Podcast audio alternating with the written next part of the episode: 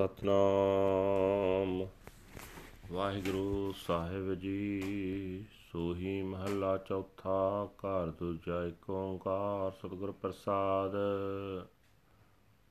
ਗੁਰਮਤਿ ਨਗਰੀ ਖੋਜ ਖੁਜਾਈ, ਹਰ ਹਰ ਨਾਮ ਪਦਾਰਥ ਪਾਈ।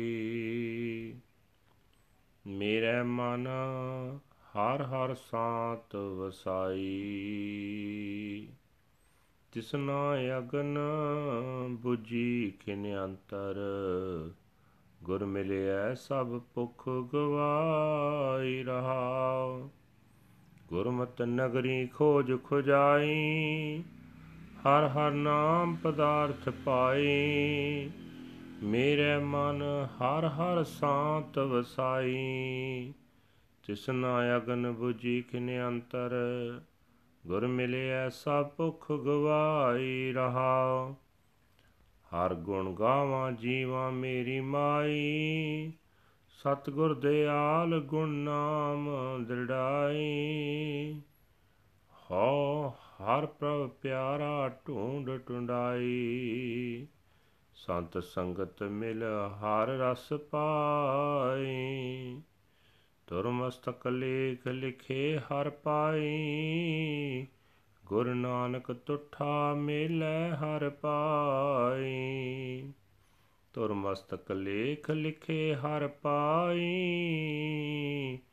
ਗੁਰ ਨਾਨਕ ਤੁਠਾ ਮਿਲੈ ਹਰ ਪਾਈ। ਵਾਹਿਗੁਰੂ ਜੀ ਕਾ ਖਾਲਸਾ, ਵਾਹਿਗੁਰੂ ਜੀ ਕੀ ਫਤਿਹ। ਇਹ ਹਨ ਅੱਜ ਦੇ ਪਵਿੱਤਰ ਹੁਕਮਨਾਮੇ ਜੋ ਸ੍ਰੀ ਦਰਬਾਰ ਸਾਹਿਬ ਅੰਮ੍ਰਿਤਸਰ ਤੋਂ ਆਏ ਹਨ।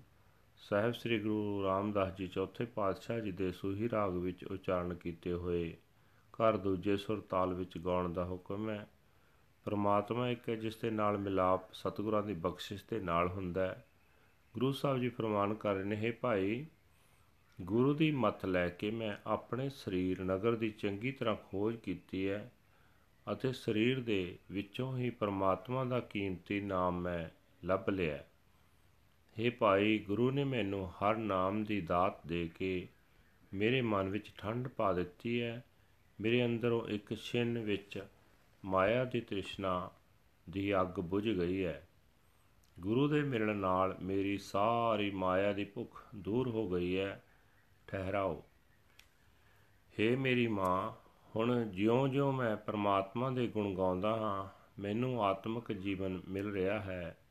ਦਇਆ ਦੇ ਕਾਰ ਸਤਿਗੁਰੂ ਨੇ ਮੇਰੇ ਹਿਰਦੇ ਵਿੱਚ ਪ੍ਰਭੂ ਦੇ ਗੁਣ ਪੱਕੇ ਕਰ ਦਿੱਤੇ ਹਨ। ਪਰਮਾਤਮਾ ਦਾ ਨਾਮ ਪੱਕਾ ਕਰ ਦਿੱਤਾ ਹੈ। हे ਭਾਈ ਗੁਣ हे ਭਾਈ ਹੁਣ ਮੈਂ ਪਿਆਰੇ ਹਰ ਪ੍ਰਭੂ ਦੀ ਭਾਲ ਕਰਦਾ ਹਾਂ ਸਤ ਸੰਗੀਆਂ ਪਾਸੋਂ ਭਾਲ ਕਰਾਂਦਾ ਹਾਂ। ਸਾਧ ਸੰਗਤ ਵਿੱਚ ਮਿਲ ਕੇ ਮੈਂ ਪ੍ਰਮਾਤਮਾ ਦੇ ਨਾਮ ਦਾ ਸਵਾਦ ਮਾਣਦਾ ਹਾਂ। हे ਭਾਈ, ਤੁਰ ਦਰਗਾਹ ਤੋਂ ਜਿਸ ਮਨੁੱਖ ਦੇ ਮੱਥੇ ਉੱਤੇ ਪ੍ਰਭੂ ਮਿਲਾਪ ਦਾ ਲਿਖਿਆ ਲੇਖ ਉਗੜਦਾ ਹੈ, ਉਸ ਉੱਤੇ ਗੁਰੂ ਨਾਨਕ ਪ੍ਰਸੰਨ ਹੁੰਦਾ ਹੈ ਅਤੇ ਉਸ ਨੂੰ ਪ੍ਰਮਾਤਮਾ ਨੂੰ ਮਿਲਾ ਦਿੰਦਾ ਹੈ। ਵਾਹਿਗੁਰੂ ਜੀ ਕਾ ਖਾਲਸਾ, ਵਾਹਿਗੁਰੂ ਜੀ ਕੀ ਫਤਿਹ। This is today's Hukamnama from Sri Darbar Sahib Amritsar uttered by our fourth Guru, Guru Ram Das Ji under heading Rag Suhi fourth Mahal, second house, one universal creator God by the grace of the true Guru. Guru Sahib say that following the Guru's teachings, I searched and searched the body village. I found the wealth of the name of the Lord Har Har. The Lord Har Har has enshrined peace within my mind. The fire of desire was extinguished in an instant. When I met the Guru, all my hunger has been satisfied. Pause.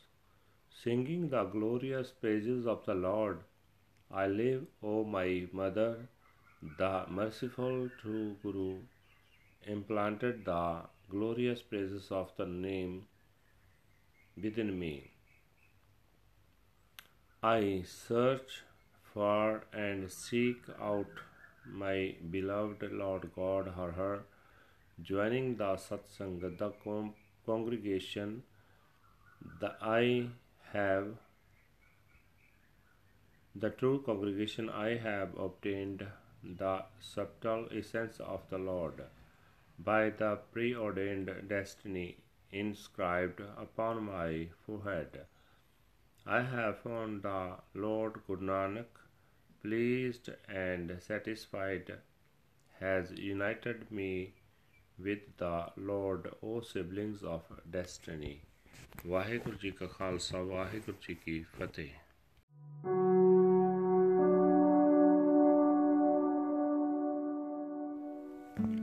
Waheguru ji ਕਾ ਖਾਲਸਾ, ਵਾਹਿਗੁਰੂ ਜੀ ਕੀ ਫਤਿਹ।